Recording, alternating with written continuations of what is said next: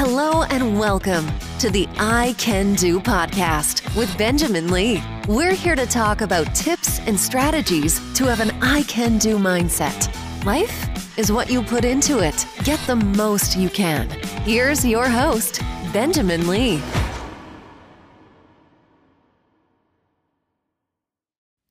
Hello, and welcome to a new episode of I Can Do. I hope and pray all is well with you.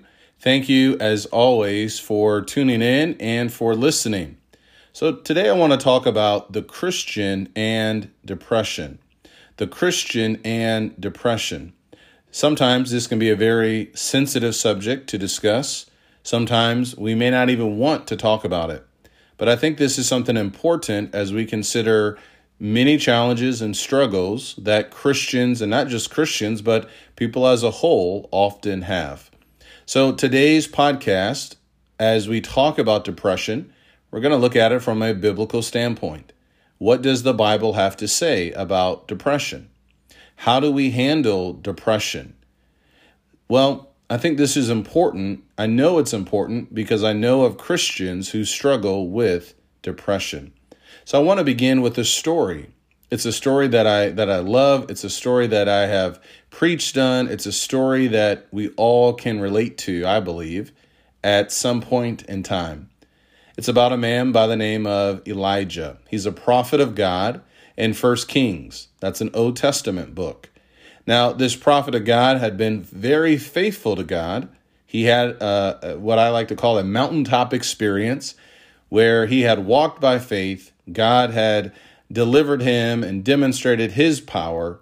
But now, as we get to chapter 19, we find that this prophet of God is going to be in a point of despair, or he's going to be experiencing feeling like there's no hope, that he's in this pit, that there's no way out. So the Bible says in 1 Kings chapter 19, Now Ahab told Jezebel all that Elijah had done and how he had killed all the prophets with the sword. Then Jezebel sent a messenger to Elijah, saying, So may the gods do to me, and even more, if I do not make your life as the life of one of them by tomorrow about this time. And he was afraid and arose and ran for his life and came to Beersheba, which belongs to Judah, and left his servant there. But he himself went a day's journey into the wilderness and came and sat down under a juniper tree. And he requested for himself that he might die and said, It is enough. Now, O Lord, take my life, for I am not better than my father's.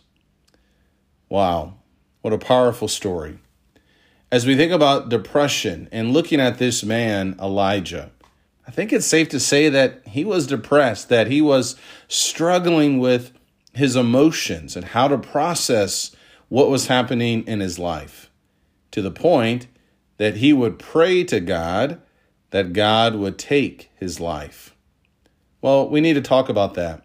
First, I want to begin by, I guess, trying to define what depression is.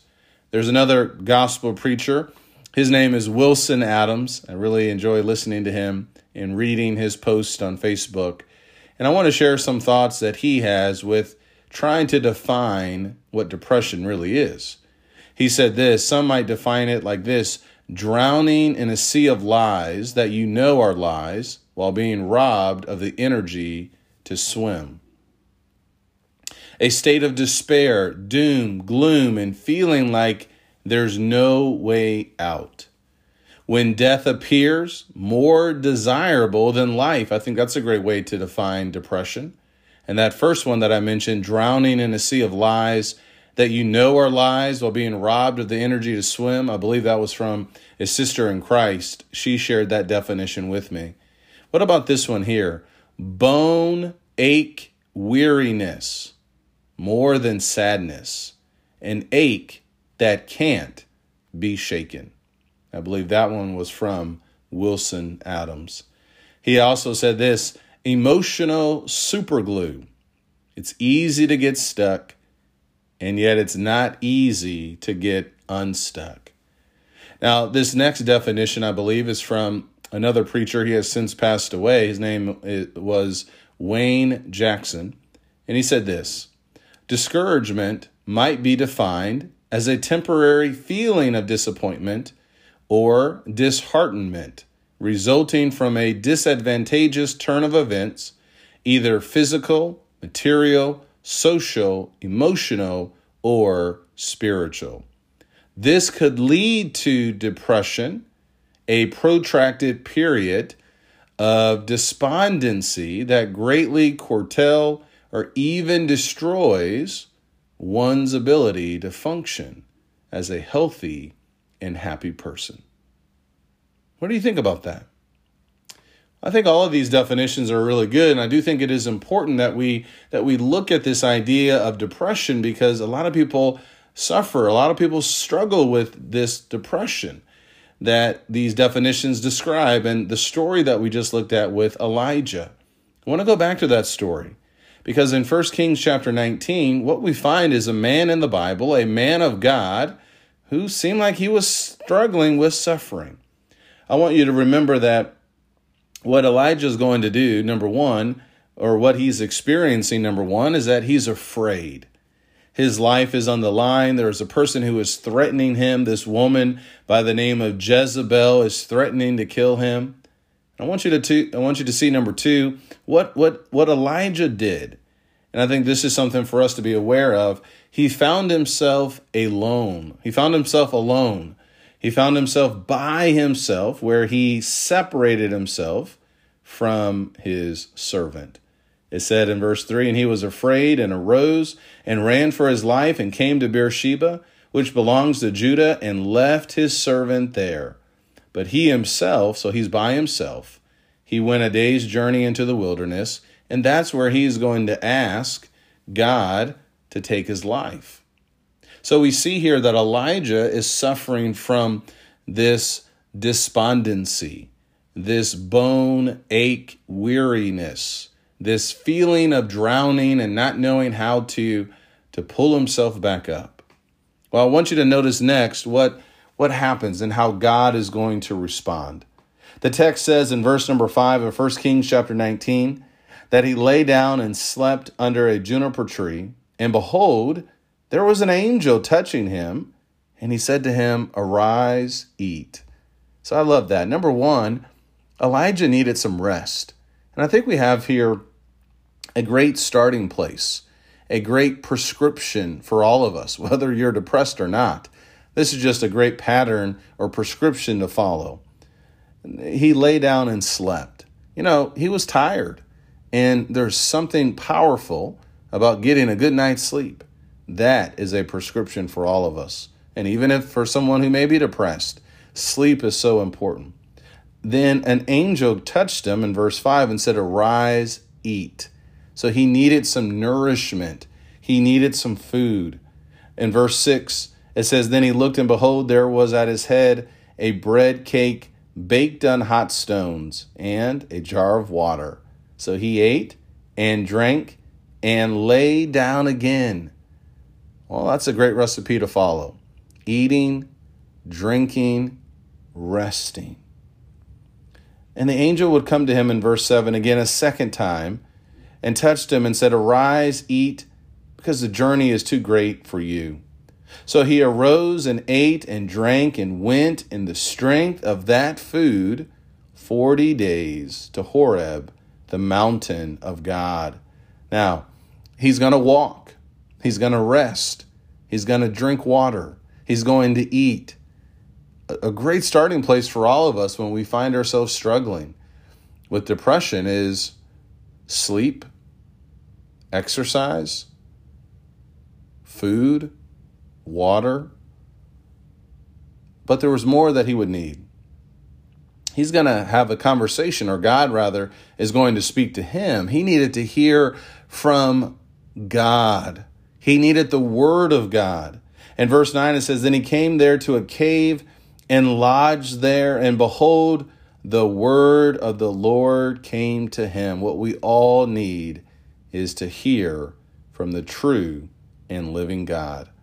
And it is interesting how God responded or how God acted or uh, connected with him. He asked him a question, and the question was, What are you doing here? It's an interesting question. And it's a question, no doubt, that maybe sometimes we need to ask ourselves what, what are we doing here? Or how did we get to a particular place in our life?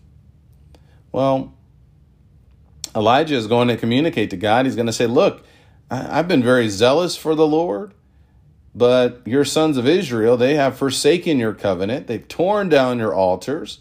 They've killed your prophets with the sword, and I alone am left and they seek my life to take it away. So God and Elijah are going to have this interaction here. And what God is going to help Elijah to see, and I think this is important as well as we think about the Christian and depression, is that Elijah still had purpose. For those who are struggling, I want you to hear that very carefully that you have purpose. You see, Elijah had purpose, and what God is going to do, God is going to keep him active. He's going to keep him connected with other people. He's going to help him to consider other people and how he can assist them. Elijah had purpose. Because when you get to verse 15 of that chapter, God says, Okay, I want you to anoint this man, and I want you to prepare Elisha to become the prophet who will come after you. So, what God is doing, He was helping Elijah to see listen, you still have purpose, you have work to do. What a great example for us. As we deal with depression, food and rest and water and exercise, all of those things are great. Hearing from the Word of God is even better. And also understanding that there's still things for us to do. You see, Elijah needed to remember that he had purpose, and there is something here when we do find ourselves maybe struggling to the best of our ability to to see how we can connect with others, to see how we can help others as well because now Elijah is going to have to well, he can no longer be alone. He's going to be around other people. There was something important about that as well. So he needed to remember that he had purpose. He also needed to make sure that he had the proper perspective because the reality is God is going to tell him that there are 7,000 in Israel that have not bowed down to the false gods. So there were still some who were faithful to the true and living God. You see, what Elijah needed was rest, food, water, exercise. He needed to hear from God. He needed to remember that he had purpose, and so do you, and so do I. He needed to have the proper perspective. So, in just a moment, I want to ask you the question, and this is a question for all of us, but in particular, as we deal with the Christian in depression, what are we doing here? That's the question that God raised to Elijah. I think it's a valid question for us. We'll be right back.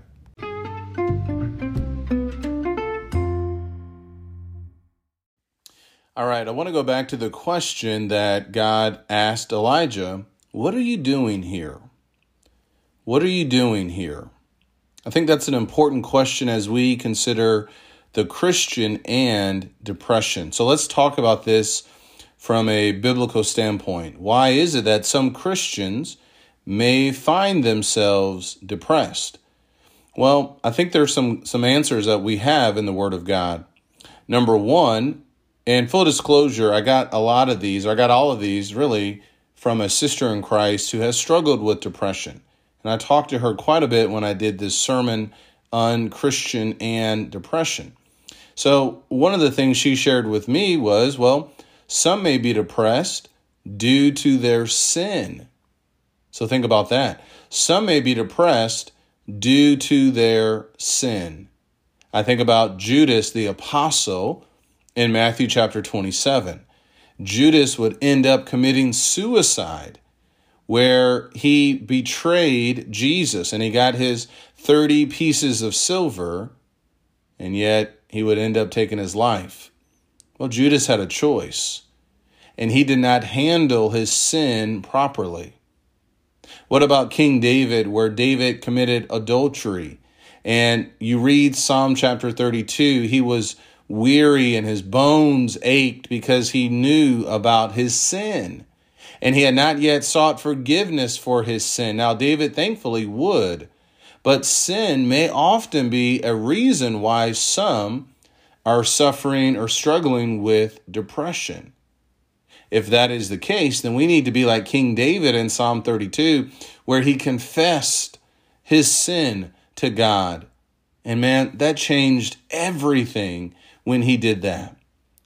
What are you doing here? Well, for some, they may be struggling with depression because of sin. But let me give you a second reason. Some may be depressed due to circumstances. And I think that's what we find with Elijah. His life is on the line. He's running for his life. There are threats against him. And so now these circumstances have weighed him down to the point where he's depressed and he wants to take his life. Could we not say the same thing with Job? You read the book of Job, it's a book of suffering. And Job cries out to God, I wish I was never born in Job chapter 3. So sometimes we can struggle with depression even as Christians due to circumstances. Now, what I'm going to say next is very, very important. Listen to this, please.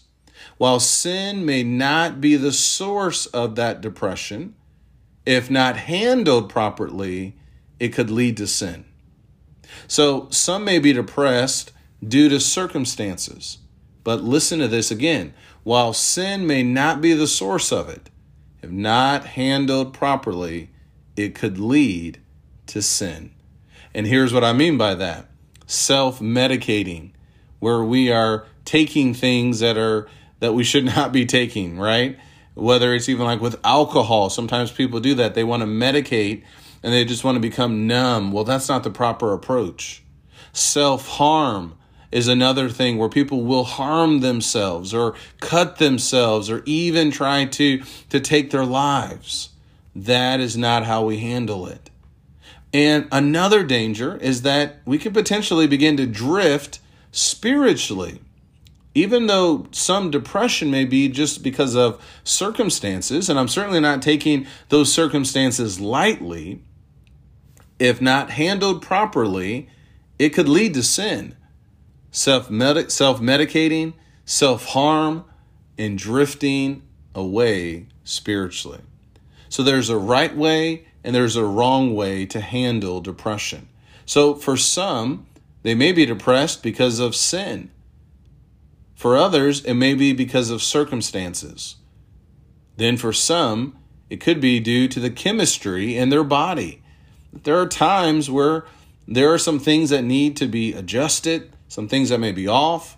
And there are times where medication and professional assistance may be necessary. Now, sometimes some Christians may not always like that, but you know, I think about 1 Timothy chapter 5 and verse 23. Timothy needed some medicinal assistance. Paul said, drink a little wine uh, for your stomach's sake. All right? Now, Timothy's faith was not weak, was it? Because Timothy was doing great work for God. And it wasn't that Timothy had not prayed enough as well either. And it wasn't because he had not read enough scriptures, but he did need some additional or supplementation, uh, supplemental medicinal assistance. And sometimes those who struggle with depression may need that as well some prescription or medication or professional counseling. Now, when I talked to my friend, she made another great point about this that even if you do get some kind of medication, there's still work that you have to do. It won't just kind of take everything away. There is still work that you will have to do. So, the question what are you doing here? Sometimes Christians may find themselves depressed due to sin or circumstances or because of some other chemistry in the body. The bigger question is how are we going to respond? Well, number one, we need to cry out to God for help. Yes, Elijah needed to hear from the Word of God. We need to listen to His voice. And we can do that by opening up His Word. Number two, we need to focus on the facts. The fact is, the tomb of Jesus is empty. The fact is, we have hope in Jesus Christ. The fact is, Philippians chapter 4 and verse 8 says we ought to meditate on things that are good and true. Be careful what you allow your mind to dwell upon. The fact is, we need to consider that one day our Savior will return and we will be with Him in heaven. Cry out to God for help. That's a great way to respond. Focus on the facts. That's a great way to respond. Seek help and comfort from one another. That's a great way to respond. What a blessing it is to have brothers and sisters, brothers and sisters in Christ, loved ones who care about us and who want the best. Cry out to God for help. Focus on the facts. Seek help and comfort from one another. And, when necessary, seek medicinal assistance. There is a right way to respond. Taking our lives, hurting ourselves, those aren't the right way to respond. Rather, the Bible gives us a path, direction, focus. We turn to our King. We turn to the one who was dead but now is alive forevermore, who has the keys to both death and Hades the one who is victorious and where our victory is found Jesus Christ. We focus on the facts. We confess sin and turn away from sin if necessary. We seek the proper assistance to handle sometimes earth shattering circumstances that can make us feel and put us into a pit of despair. And we seek out the necessary help when necessary. Elijah, his story did not end at that juniper tree. No, it ended by him being taken up by God in Second Kings. Yeah, his story didn't end by that juniper tree. It changed when he went to Mount Horeb to hear the word of the Lord. So maybe you're by your juniper tree. That's not where you belong. God is with you. Listen to Him. Remember your purpose. Keep the proper perspective. And know that He will see you through.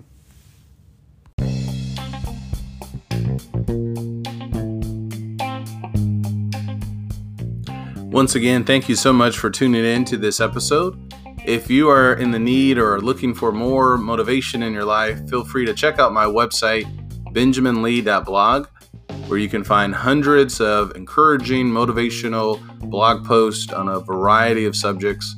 You can find all of my books, which can also be found on Amazon.com, and other podcast interviews with a variety of people. I hope this helps. Please leave me a rating and a review. I can do, and so can you. Take care, and God bless.